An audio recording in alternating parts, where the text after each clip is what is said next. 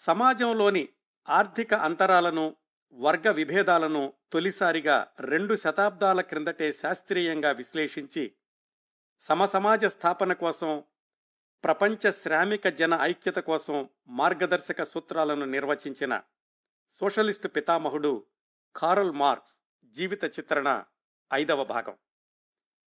గత నాలుగు భాగాల్లో కార్ల్ మార్క్స్ జీవితంలోని అనేక ఎత్తుపల్లాల గురించి మాట్లాడుకున్నాం. పద్దెనిమిది వందల పద్దెనిమిదిలో ఆ రోజుల్లో జర్మనీ కాన్ఫెడరేషన్లో భాగమైన ప్రష్యా దేశంలో జన్మించిన కార్ల్ మార్క్స్ విద్యార్థి దశ నుంచే వామపక్ష భావాల వైపు ఆకర్షింపబడ్డాడు. పాత్రికేయుడిగా వృత్తి జీవితాన్ని ప్రారంభించి ఐదేళ్ళలో నాలుగు సార్లు దేశ బహిష్కరణలకు గురయ్యాడు.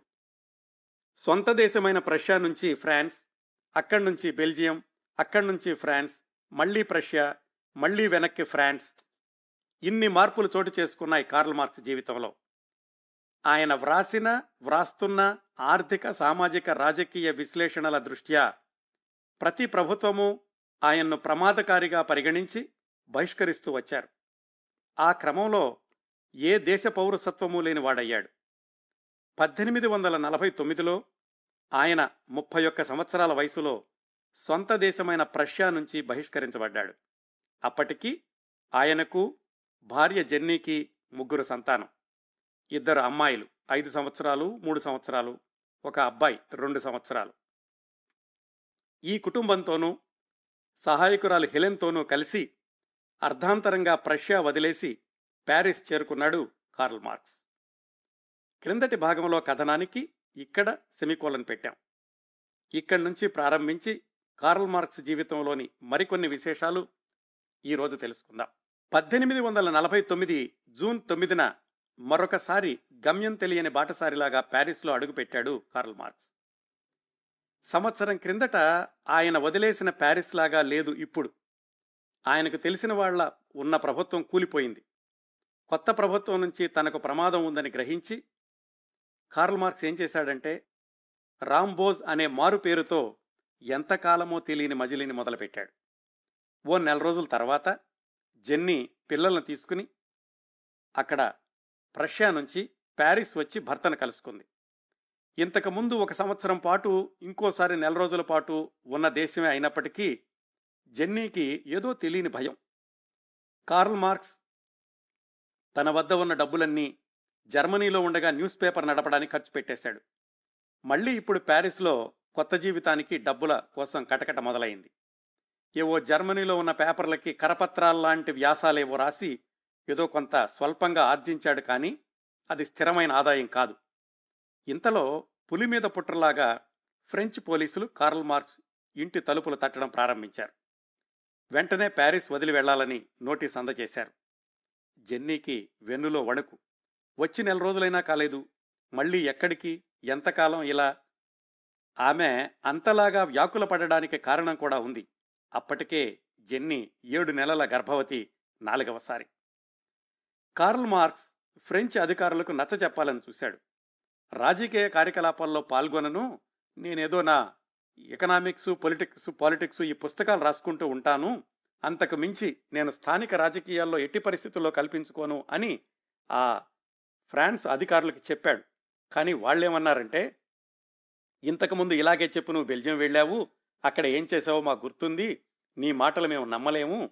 మీరు ప్యారిస్ నుంచి మాత్రం వెళ్ళిపోవాలి. కావాలంటే ఫ్రాన్స్కి ఒక చివరలో ఉన్నటువంటి బ్రిటానీ అనే ప్రాంతం ఉంది. అక్కడైతే ఉండడానికి అనుమతిస్తాము అన్నారు.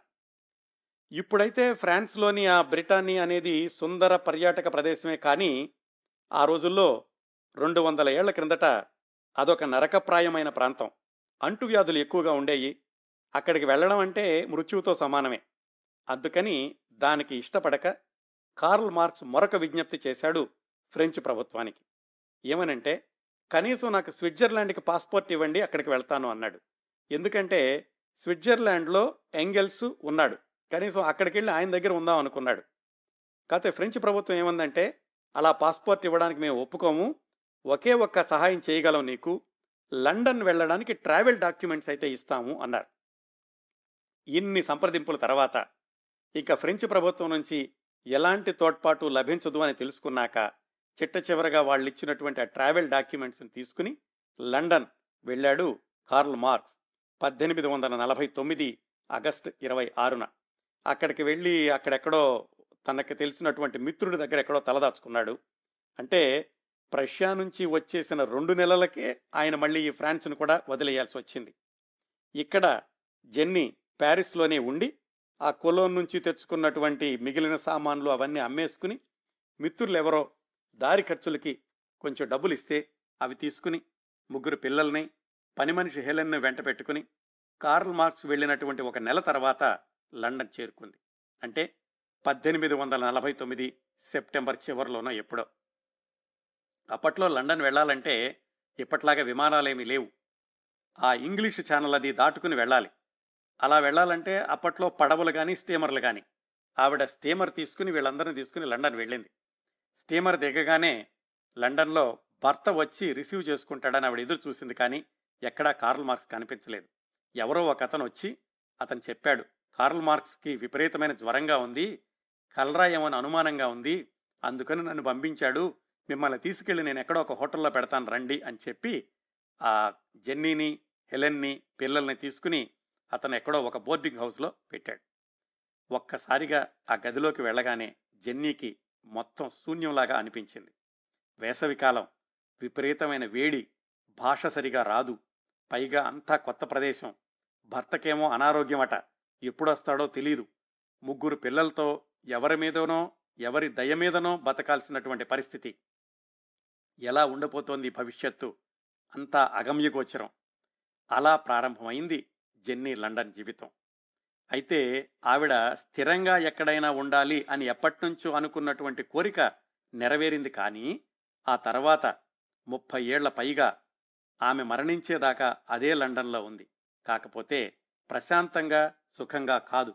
అంతవరకు వాళ్ళను భయపెట్టినటువంటి పేదరికానికి కష్టాలకు ఎన్నో రెట్లు ఎక్కువైన దుర్భరమైన దారిద్ర్యాన్ని అనుభవిస్తూ ఆవిడ లండన్లోనే మరణించే వరకు ఉంది. ఆ వివరాలని తర్వాత తెలుసుకుందాం. అప్పట్లో లండన్ పరిస్థితి ఎలా ఉండేదంటే దాదాపుగా యూరోప్లో ఉన్న అన్ని దేశాల నుంచి కూడా ఎక్కడ సంక్షోభం తలెత్తినా కానీ వాళ్ళందరూ పారిపోయి లండన్ చేరుకుంటూ ఉండేవాళ్ళు. అంతకుముందు ఫ్రాన్స్ వెళుతూ ఉండేవాళ్ళు. ఫ్రాన్స్లో కూడా సంక్షోభం తలెత్తాక అందరూ కూడా లండన్ వస్తూ ఉండేవాళ్ళు. ఈ లండన్ వచ్చినటువంటి కాందిసీకులందరూ ఎక్కడెక్కడ చిన్న చిన్న పనులు చేసుకోవడం లేకపోతే అడుక్కోవడం లాంటిది చేయడం వాళ్ళల్లో వాళ్ళు ఏదో అండర్ గ్రౌండ్లో ఎవరికీ తెలియకుండా ఉండడం ఇట్లా చాలా దుర్భరమైనటువంటి పరిస్థితుల్లో ఉంటూ ఉండేవాళ్ళు వేరే దేశాల నుంచి వచ్చిన వాళ్ళు వాళ్ళందరితో కూడా రోడ్లన్నీ జన ప్రవాహం లాగా ఉండేది కానీ అంతమంది ఉండడానికి లండన్ సంసిద్ధంగా లేదు ఆ రోజుల్లో. మళ్ళీ ఒకసారి చెప్తున్నా ఇవన్నీ రెండు వందల సంవత్సరాల క్రిందటి విశేషాలు.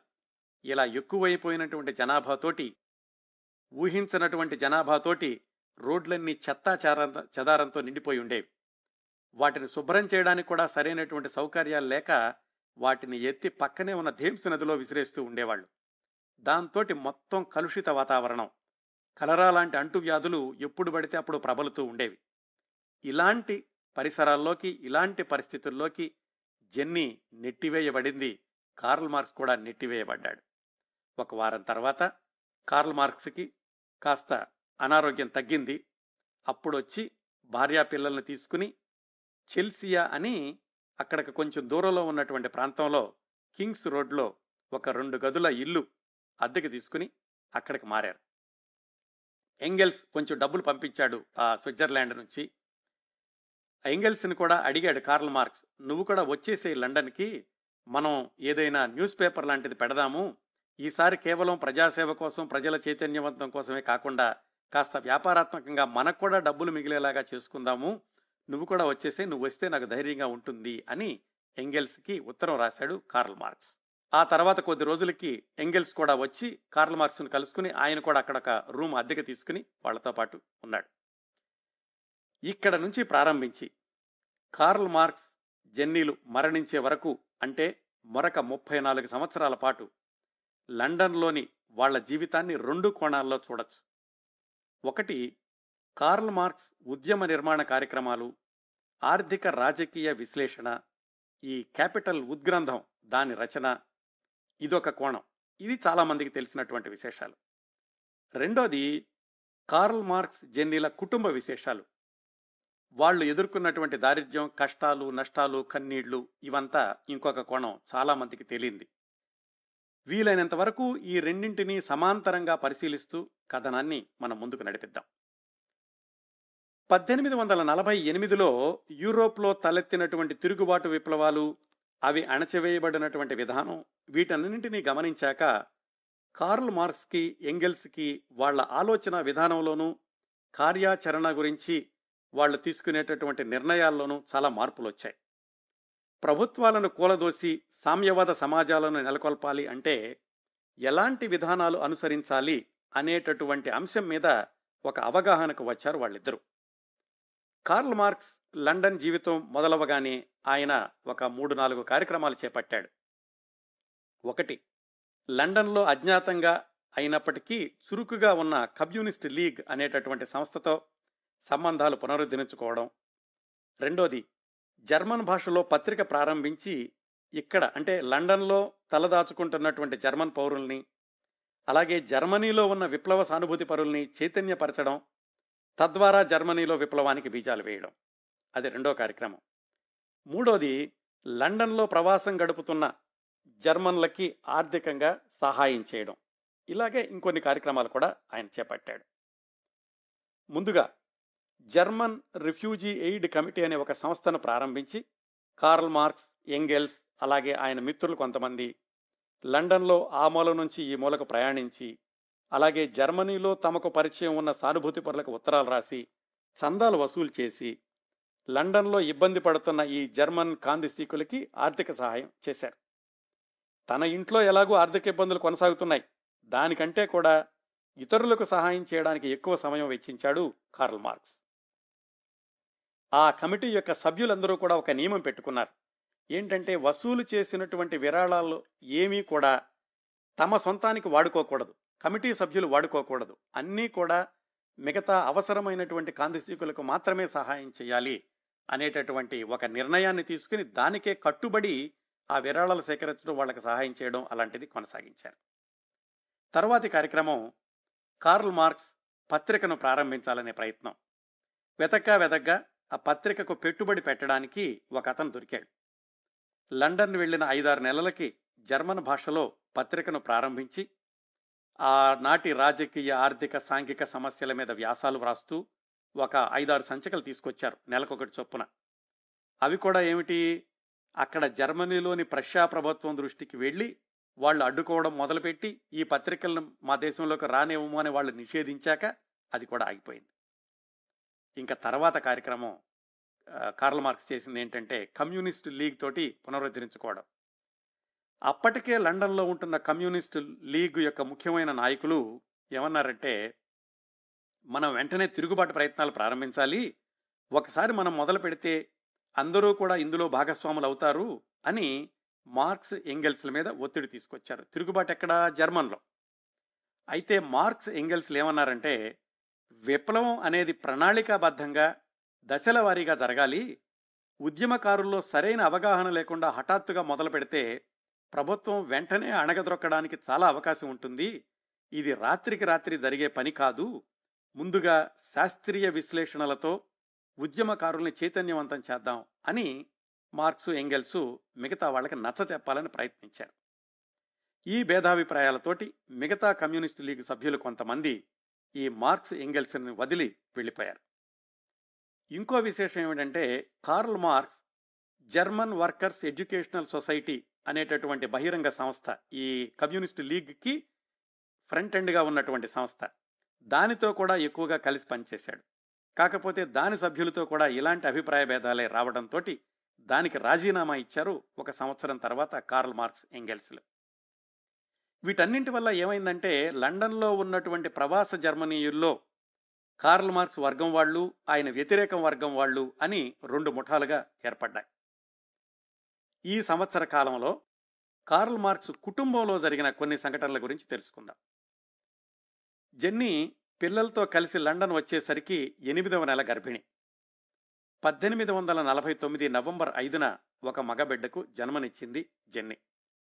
ఆ అబ్బాయికి హెన్రిక్ అని పేరు పెట్టుకున్నారు. జెన్నీ ఇలాగా ఒక దేశం నుంచి ఇంకో దేశానికి తిరగడం అలాగే ఆరోగ్యాన్ని సరిగా చూసుకోలేకపోవడం వీటన్నింటితోటి పిల్లవాడు చాలా బలహీనంగా పుట్టాడు. పుట్టిన దగ్గర నుంచి కూడా అనారోగ్యంగానే ఉండేవాడు. ఎప్పుడు ఏడుస్తూ ఉండేవాడు. రాత్రులు ఎవరికి నిద్ర ఉండేది కాదు. ఆ పిల్లవాడి ఏడుపు చూసి జెన్నీ అనుకుందట. నా లోపల పైకి చెప్పుకోలేని బాధలు విషాదాలు మేము అనుభవిస్తున్న కష్టాలు వీటన్నింటికీ ప్రతిరూపమేమో ఈ హెన్రిక్ ఏడుపులు అని అనుకునేదట జెన్ని. ఆ రోజుల్లో జరిగిన కొన్ని సంఘటనల గురించి తెలుసుకుందాం. ఆ పసిపిల్లాడు పుట్టినప్పుడు జెన్నీకి డాక్టర్ లూడ్విగ్ బాయర్ అనే అతను సహాయం చేశాడు. అతను తనకి ఇవ్వాల్సిన ఫీజు గురించి అడగడం మొదలుపెట్టాడు. కార్ల్ మార్క్స్ ముందే చెప్పాడు ఆ డాక్టర్ గారికి ఫీజు అంతా ఒకసారి ఇచ్చుకోలేను ప్రస్తుతానికి ఇది ఉంచండి మిగతాది కొద్ది నెలల తర్వాత ఇస్తాను అని. ఆ కొద్ది నెలలో రాక ముందే మిగతా ఫీజు కూడా ఇవ్వాలి అని ఆ డాక్టర్ లూడ్విగ్ అనే ఆయన కార్ల్ మార్క్స్ మీద ఒత్తిడి తీసుకురావడం మొదలుపెట్టాడు. వాళ్ళ మీద కోర్టులో దావా కూడా వేస్తానని బెదిరించడం వరకు వెళ్ళాడు. ఈ వివాదంతో పిల్లవాడికి ఏమైనా అవసరమైతే డాక్టర్ వద్ద కూడా వెళ్ళలేని పరిస్థితి ఎదురైంది మార్క్స్ జన్యలకి అభం శుభం తెలియని ఆ నెలల బాబుకి ఆకలేసిన అనారోగ్యమైన ఏడుపు ఒక్కటే గత్యంతరమైంది. రోజుకి రెండు గంటల మించి నిద్రపోయేవాడు కాదు. తరచూ అపస్మారక స్థితిలోకి జారిపోతూ ఉండేవాడు. జెన్నీ యొక్క ఆరోగ్యం కూడా అంతంత మాత్రమంగానే ఉంది పిల్లవాడికి పాలివ్వడం కష్టంగానే ఉండేది. ఆ రోజుల్లో పద్దెనిమిది వందల యాభై మే ప్రాంతాల్లో అంటే ఆ పిల్లాడికి సుమారుగా ఆరు నెలల వయసు ఉన్నప్పుడు ఒక సంఘటన జరిగింది. ఆ రోజు కూడా మామూలుగానే పిల్లడికి పాలు ఇస్తోంది జెన్నీ. పాలు తాగుతున్నటువంటి హెన్రిక్ ఒక్కసారిగా కెవ్వుమని బిగ్గరగా ఏడ్చాడు. జెన్నీ కంగారు పడుతూ చూసింది. పిల్లవాడి నోట్లో పాల చుక్కల బదులుగా రక్తపు చుక్కలున్నాయి. తల్లితనం పాలు ఎండిపోయినప్పుడు బిడ్డకు రక్తాన్ని స్రవిస్తోంది. ఒక్కసారి బావురుమంది జెన్ని. పక్కనే ఆడుకుంటున్న పిల్లల ముగ్గురు కూడా ఏం జరుగుతుందో తెలియక బిత్తరపోయి అమ్మను చుట్టేసుకున్నారు. నలుగురు పిల్లల మధ్యన నిస్సహాయంగా ఉండిపోయింది జెన్ని. సరిగ్గా అదే సమయంలో తలుపు తోసుకుంటూ లోనికి వచ్చింది ఇంటి ఓనర్ ల్యాండ్ లేడీ అంటారు. ఆవిడ రావడంతోటే బిగ్గరగా అరుస్తూ మీరింకా ఐదు పండ్లు బాకీ ఉన్నారు. ఇప్పుడు ఇస్తారా లేదా? అని జెన్నీ మీద దౌర్జన్యంగా మాట్లాడడం ప్రారంభించింది. జెన్నీ నచ్చ చెప్పాలని చూస్తుంది. ఇదిగో చూస్తున్నావు కదా మా పరిస్థితి. మార్క్స్ ఇంటికి రాగానే చెప్తాను. నీ ఐదు పౌండ్లు తొందరలోనే తీర్చేస్తాం అని సర్ది చెప్పబోయింది జెన్నీ. మీ ఆయన్ని అడిగి అడిగి విసుగొచ్చేలా సరాసరి నీ వద్దకు వచ్చాను అని ఆ ల్యాండ్ లేడీ అంటూ ఉండగానే ఆమెతో వచ్చినటువంటి మరో ఇద్దరు మనుషులు ఆ గదిలో ఉన్న కొద్దిపాటి బట్టలు దుప్పట్లు పిల్లల చేతుల్లో ఉన్న ఆట బొమ్మలతో సహా లాక్కు నిడిపారు ఇదిగో సాయంకాలం బాకీ కట్టకపోతే మిగతావి కూడా తీసుకెళ్తామని బెదిరించి మరీ వెళ్ళారు. జెన్నీకి ఏం చేయాలో అర్థం కాలేదు. ఆ దగ్గరలోనే కాన్రాడ్ అని కార్ల్ మార్క్స్ మిత్రుడు ఒకతను ఉన్నాడు. అతను గుర్రబ్బడి నడుపుతూ ఉండేవాడు. పోనీ అతని దగ్గరికి వెళ్ళాలని సహాయం అడుగుదామని పిల్లల్ని జాగ్రత్తగా చూసుకోమని పని మనిషి హెలెన్కి చెప్పి రోడ్డు మీదకి వచ్చింది జెన్నీ.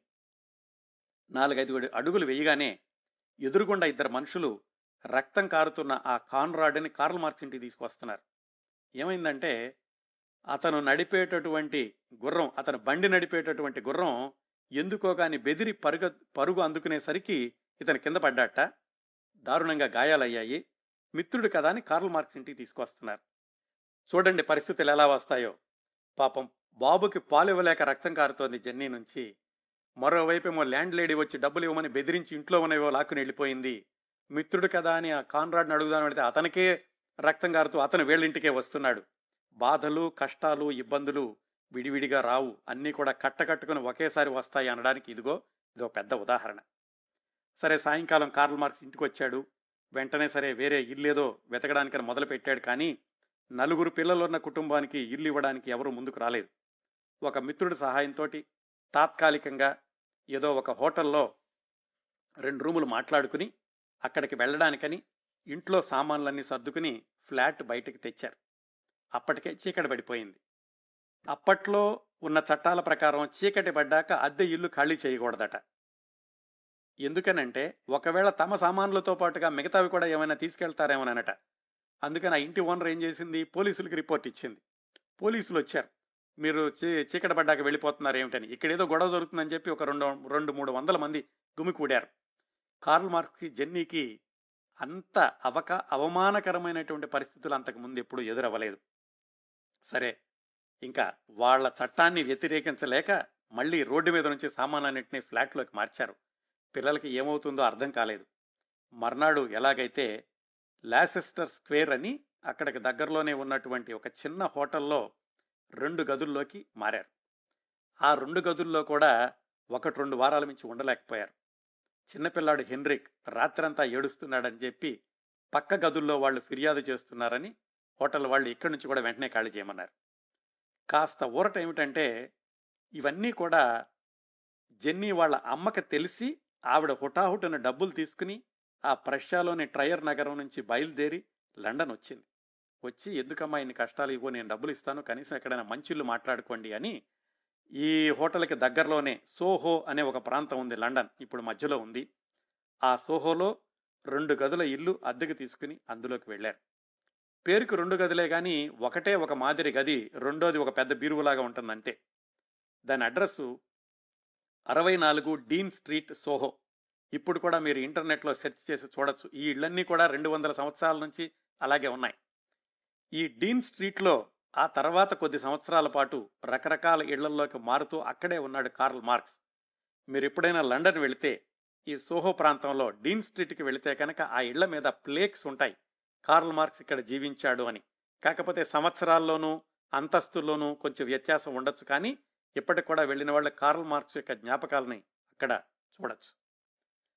పద్దెనిమిది వందల యాభై మే లో ఇప్పుడు ఉన్నాం మనం. ఇక్కడ నుంచి ప్రారంభించి ఆ పద్దెనిమిది వందల యాభై సంవత్సరం చివరి వరకు కార్ల్ మార్క్స్ జెన్నీల జీవితంలో మరికొన్ని చాలా కీలకమైనటువంటి పరిణామాలు సంభవించాయి. ఎన్ని కష్టాలు ఎదురైనప్పటికీ జెన్నీ కార్ల్ మార్క్స్ని ఎప్పుడూ కూడా పల్లెత్తు మాట అనేది కాదు. ఎందుకంటే కార్ల్ మార్క్స్కి ఎంతమంది మద్దతుదారులు ఉండేవాళ్ళో అంతమంది వ్యతిరేకులు కూడా ఉండేవాళ్ళని తెలుసుకున్నాం కదా. జెన్నీ సహకారం కనుక లేకపోతే మరింత ప్రమాదంలో పడిపోయి ఉండేవాడు కార్ల్ మార్క్స్. మార్క్స్లో ఏ లోపం కనిపిస్తుందా? ఆయన్ని ఎండగడదామా? ఆయన్ని విమర్శిద్దామా? ఆయన తొక్కేద్దామా? అని చూస్తుండే వాళ్ళు చాలామంది ఉన్నారు. వాళ్ళకి ఏమాత్రం అవకాశం ఇవ్వకుండా కుటుంబంలోని సమస్యలేవి బయటికి రాకుండా కాపాడుకుంటూ వచ్చింది భార్య జెన్ని.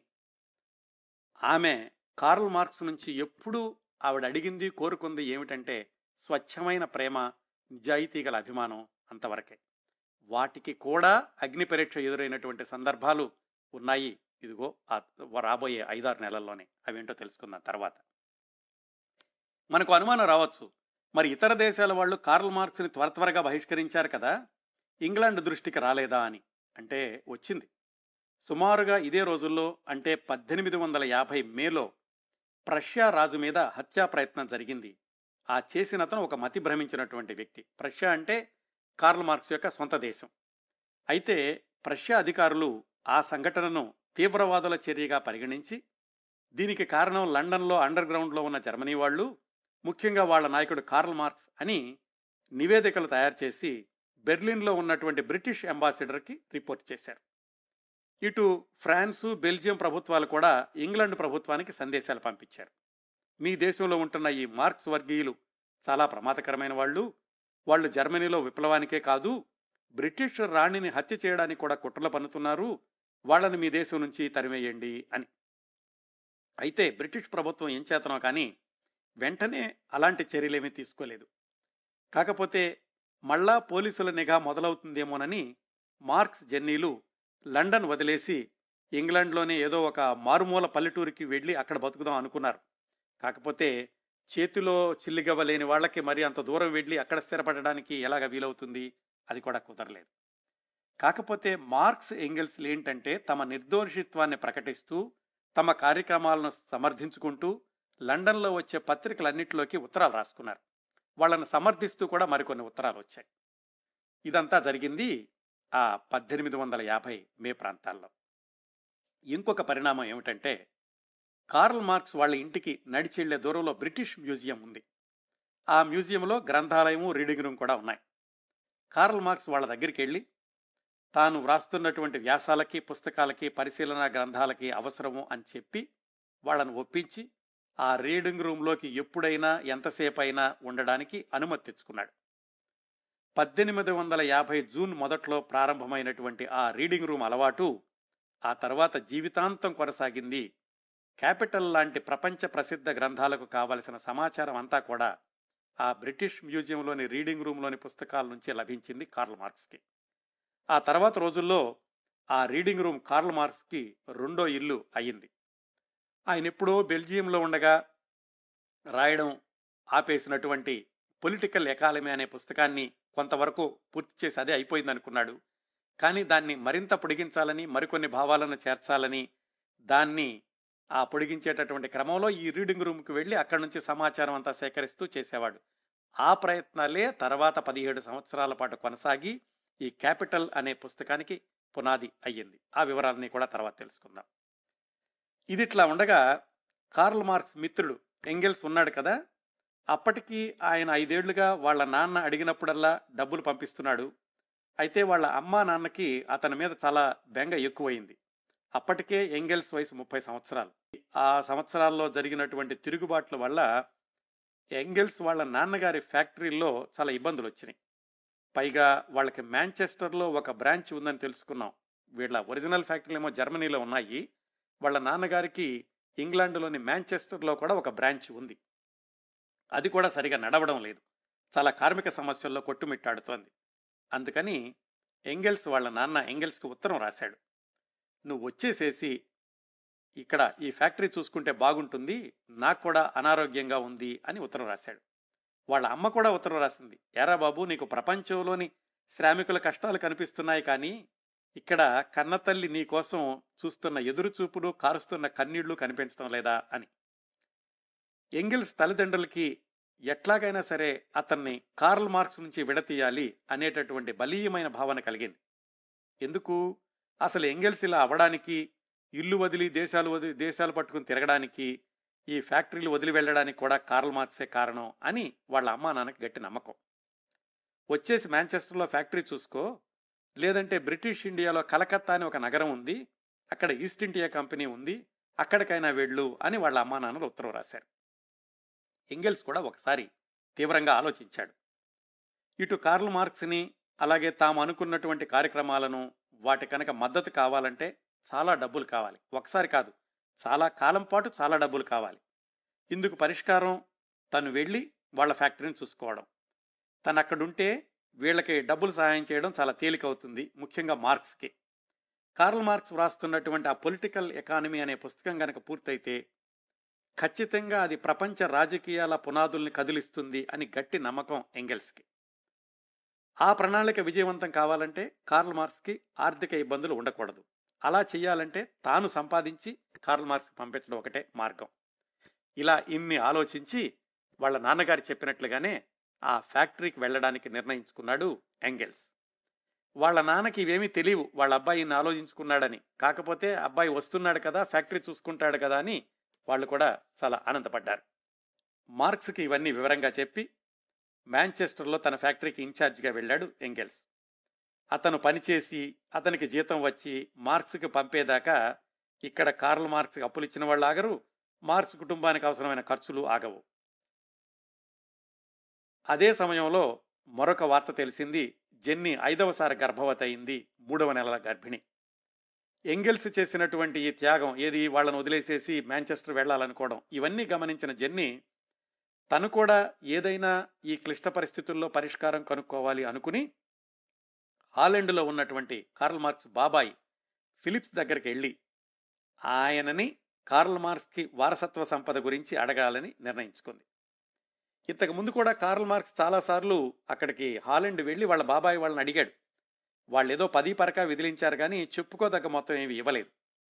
నేను వెళ్ళి కుటుంబ పరిస్థితులు చెప్పి అడిగితే ఆడదాన్నైనా కనుకరించైనా ఏమైనా ఇస్తారేమో అని హాలెండ్ బయలుదేరింది జెన్నీ. కార్ల్ మార్క్స్ కూడా ఏమన్నా అంటే సరే ప్రయత్నించి చూడు తప్పులేదు కదా అన్నాడు. పిల్లల్ని చూసుకోవడానికి ఇంట్లో ఎలాగూ హెలెన్ ఉంది. చిన్నపిల్లాడు హెన్రిక్ని చూసుకోవడంతో ఈ జెన్నీ యొక్క ఆరోగ్యం కూడా అంత బాగుండలేదు. పైగా తను మూడవ నెల గర్భిణి. అయినా కానీ వెళ్ళక తప్పదు కాబట్టి హాలెండ్కి బయలుదేరింది. పదిహేను రోజులు స్టీమర్లో సముద్ర ప్రయాణం చేసి హాలెండ్ చేరుకుంది. కళ తప్పిన మొహంతో నలిగిపోయిన బట్టలతో నీరసంగా తలుపు తట్టిన జెన్నీని గుర్తుపట్టలేకపోయాడు కార్ల్ మార్క్స్ బాబాయి లయన్ ఫిలిప్స్. ఆమె వచ్చినటువంటి విషయం తెలుసుకుని మొహం మార్చుకున్నాడు. రెండేళ్ళ నుంచి జరుగుతున్న గొడవల వల్ల నా బిజినెస్లో కూడా బాగా దెబ్బలు తిన్నాయి. ఇప్పుడు నేనేం ఇచ్చే పరిస్థితిలో లేను. పైగా వారసత్వ సంపద నువ్వు అడుగుతోంది. మీ అత్తగారు పోయాక మాత్రమే మీకు వచ్చేదేదో వస్తుంది అని కాస్త కటువుగాని చెప్పాడు. అసలే నీరసంగా పదిహేను రోజులు ప్రయాణం చేసి వచ్చిన జెన్నీకి ఇంకా నీరసం వచ్చేసింది ఈ కార్ల్ మార్క్స్ బాబాయ్ చెప్పినటువంటి సమాధానం విని. ఆ రాత్రి అక్కడి నుంచి కార్ల్ మార్క్స్కి రాసినటువంటి ఉత్తరంలో ఇలా చెప్పింది జెన్నీ. ఈ ఉత్తరాలన్నీ కూడా తర్వాత చరిత్రకారులకి దొరికాయి. వాటి ఆధారంగానే ఈ కథనన్నింటినీ కూడా అల్లుకుంటూ కార్ల్ మార్క్స్ యొక్క జీవిత చరిత్ర రాస్తూ వచ్చారు చరిత్రకారులు. ఏమి రాసిందంటే ఆ ఉత్తరంలో my beloved dear Karl I'm afraid I have done the big effort in vain. and will not even bring the production cost of the trip back home. What I have suffered here since yesterday in terms of inner grief, anger, I cannot express in these few lines. I believe, dear Carl, I will return back home to you with no results, fully deceived, mauled, tortured in mortal fear. If you knew how I earn for you and the little heads, I cannot write of the children. My eyes start to quiver and I have to remain brave here. Thus, kiss them. Kiss the little angels a thousand times from me.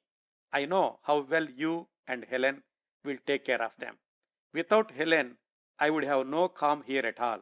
Farewell call of my heart అని రాసింది ఎట్లాగో ఆ lion Philips ఏం చేశాడంటే దయతలిచి jenny దారి ఖర్చులకు మాత్రం ఇచ్చాడు వాళ్ళ మనవడేవో ఆడుకుని వదిలేసినటువంటి బొమ్మల్లో నుంచి ఒక బొమ్మ మాత్రం తీసి జెన్నీకిచ్చి మీ పిల్లలకి ఇవ్వు అన్నాడు. ఒట్టి చేతులతో వెనక్కి బయలుదేరింది జెన్నీ. ఆ స్థితిలో జెన్నీని ఊహించుకుంటే రాచరికపు కుటుంబం నుంచి వచ్చిన జెన్నీ ట్రయర్ నగరంలోని అద్భుతమైన సౌందర్య రాశి అని అందరితోనూ ఆరాధించబడిన జెన్నీ. కేవలం అతని మేధస్సును చూసి కార్ల్ మార్క్స్ని వివాహం చేసుకున్న జెన్నీ. భర్త నిర్దేశించుకున్న లక్ష్యాలకు చేపట్టిన కార్యక్రమాలకు రాజీ లేని మద్దతునిస్తున్న చెన్ని. తద్వారా సంక్రమించిన దుర్భర పేదరికాన్ని ఆనందంగా కౌగలించుకున్న జెన్ని ఆ క్రమంలో ఇంట్లో సమస్త వస్తువుల్ని ఒక్కొక్కసారి ఆత్మగౌరవాన్ని కూడా తాకట్టు పెట్టిన జెన్ని ఎప్పటికైనా సరే భర్త ప్రపంచాన్ని మారుస్తాడని గాఢాతి గాఢంగా నమ్మిన జెన్ని ఇదిగో ఇప్పుడు నిస్సహాయంగా నీరసంగా హాలెండ్ నుంచి వెనక్కి బయలుదేరింది. ఇంటికి రాగానే ఎదురొచ్చిన పిల్లలు ముగ్గురు చేతిలో ఉన్నదేమో ఒకటే బొమ్మ చిన్నవాడైన ఎడ్గర్కి ఇచ్చింది. పది నెలల పిల్లాడు హెన్రిక్ పాక్కుంటూ వచ్చి ఎత్తుకోమని చేతులు దాచాడు. మళ్ళీ తన ప్రపంచంలోకి అతి చిన్న ప్రపంచంలోకి అతి సంక్లిష్ట ప్రపంచంలోకి బాధామయ ప్రపంచంలోకి వచ్చి పడింది చెన్ని ఆవిడ లేనటువంటి నెల రోజులు పిల్లల్ని జాగ్రత్తగా చూసుకున్న పని మనిషి హెలెన్కి కృతజ్ఞతలు చెప్పింది. నువ్వున్నావన్న ధైర్యంతోనే అక్కడికి వెళ్ళాను అక్కడికి వెళ్ళి రాగలిగాను అంది. ఆ పని మనిషి హెలెన్ నీరసంగా నవ్వింది. జెన్నీని పిల్లల్ని కంటికి రెప్పలాగా చూసుకుంటున్నటువంటి హెలెన్ అంతో ఇంతో కార్ల్ మార్క్స్ అలవాట్లను నియంత్రించగలిగినటువంటి హెలెన్ చాలా సందర్భాల్లో చాలాసార్లు నవ్వి ఉండవచ్చు. కానీ ఈ సందర్భంలో హెలెన్ నవ్విన నవ్వు వెనక ఎంత గూఢార్థం ఉంది అన్న విషయం ఆ క్షణంలో జెన్నీకి తెలియలేదు. ఓ తొమ్మిది నెలల తర్వాత తెలిసింది పెళ్ళి కాని హెలెన్ ఓ బిడ్డకు తల్లి అయినప్పుడు. జెన్నీ లేని ఈ నెల రోజుల్లో లండన్లో ఏం జరిగిందంటే ఇప్పుడు నేను చెప్పబోయే వివరాలు చాలా వాటిని ఆనాటి చరిత్రకారులు అంటే పంతొమ్మిదవ శతాబ్దంలో కార్ల్ మార్క్స్ చనిపోగానే ఆయన గురించి రాసినటువంటి చరిత్రకారులు చాలామంది కార్ల్ మార్క్స్ మీద ఉన్న గౌరవంతోనూ అలాగే కార్ల్ మార్క్స్ వ్యక్తిత్వానికి మచ్చ రాకూడదన్న భావంతోనూ దాచిపెట్టారు అని ఒక వాదన ఉంది.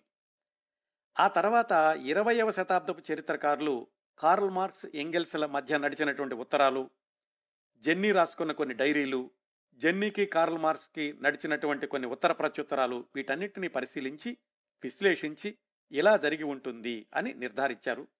మరికొంతమంది అలా కాదేమో అని కూడా అన్నారు. అయితే కార్ల్ మార్క్స్ గురించి వచ్చినటువంటి జీవిత చరిత్రలన్నింటిలోనూ ఎక్కువ సాధికారత కలిగినటువంటి పుస్తకంగా పరిగణించబడుతున్నది ఇటీవలే అంటే రెండు వేల పదకొండులో వచ్చింది లవ్ అండ్ క్యాపిటల్ అని అది ఏడు వందల పేజీల పుస్తకం. అది రాసింది మేరీ గ్యాబ్రియల్ అనేటటువంటి రాయిటర్ సంస్థలో సీనియర్ ఎడిటర్. ఆమె వ్రాసిన కథనం ప్రకారం ఆ నెల రోజుల్లో ఏం జరుగుంటుందంటే అంటే మనం ఫ్లాష్ బ్యాక్ ఒక నెల వెనక్కి వెళదాం. జెన్నీ కార్ల్ మార్క్స్ వాళ్ళ బాబాయికి ఇంటికి వెళ్ళినప్పటి రోజుల్లో లండన్లో ఏం జరుగుంటుందో ఈ మేరీ గ్యాబ్రియల్ అనే ఆవిడ రాసిన పుస్తకంలో ఉన్న విశేషాలు. ఒకానొక క్షణంలో అది బలహీనమైన క్షణమా ఐచ్ఛికమైన క్షణమా అనేది కార్ల్ మార్క్స్కు ఆ పని మనిషికి మాత్రమే తెలిసినటువంటి విషయం. ఆ క్షణంలో కార్ల్ మార్క్స్ హెలెన్లు ఒకటయ్యారు. అప్పటికి హెలెన్ వయసు ముప్పై సంవత్సరాలు అవివాహిత. కార్ల్ మార్క్స్ వయసు ముప్పై రెండు సంవత్సరాలు. జెన్నీ మార్క్స్లకి హెలెన్ అప్పటికి పదిహేను సంవత్సరాలుగా తెలుసు.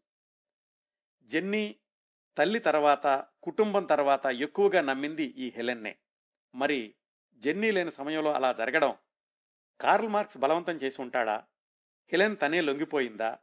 ఆప్తమిత్రుడు ఎంగిల్స్ కూడా దూరంగా వెళ్ళిపోయాడు కాబట్టి కార్ల్ మార్క్స్కి ఓదార్పు అవసరమై హెలెన్ ఆసరా తీసుకున్నాడా? బహుశా ఇద్దరూ కూడా మద్యం తీసుకున్న సమయంలో అలా జరిగిందా? వీటన్నింటికీ సమాధానాలు వాళ్ళిద్దరికీ మాత్రమే తెలియాలి. ఆ తర్వాత ఐదారు నెలలకి హెలెన్ గర్భవతి అన్న వార్త తెలిసినప్పుడు జెన్నీ కాళ్ళ కింద భూమి కంపించింది.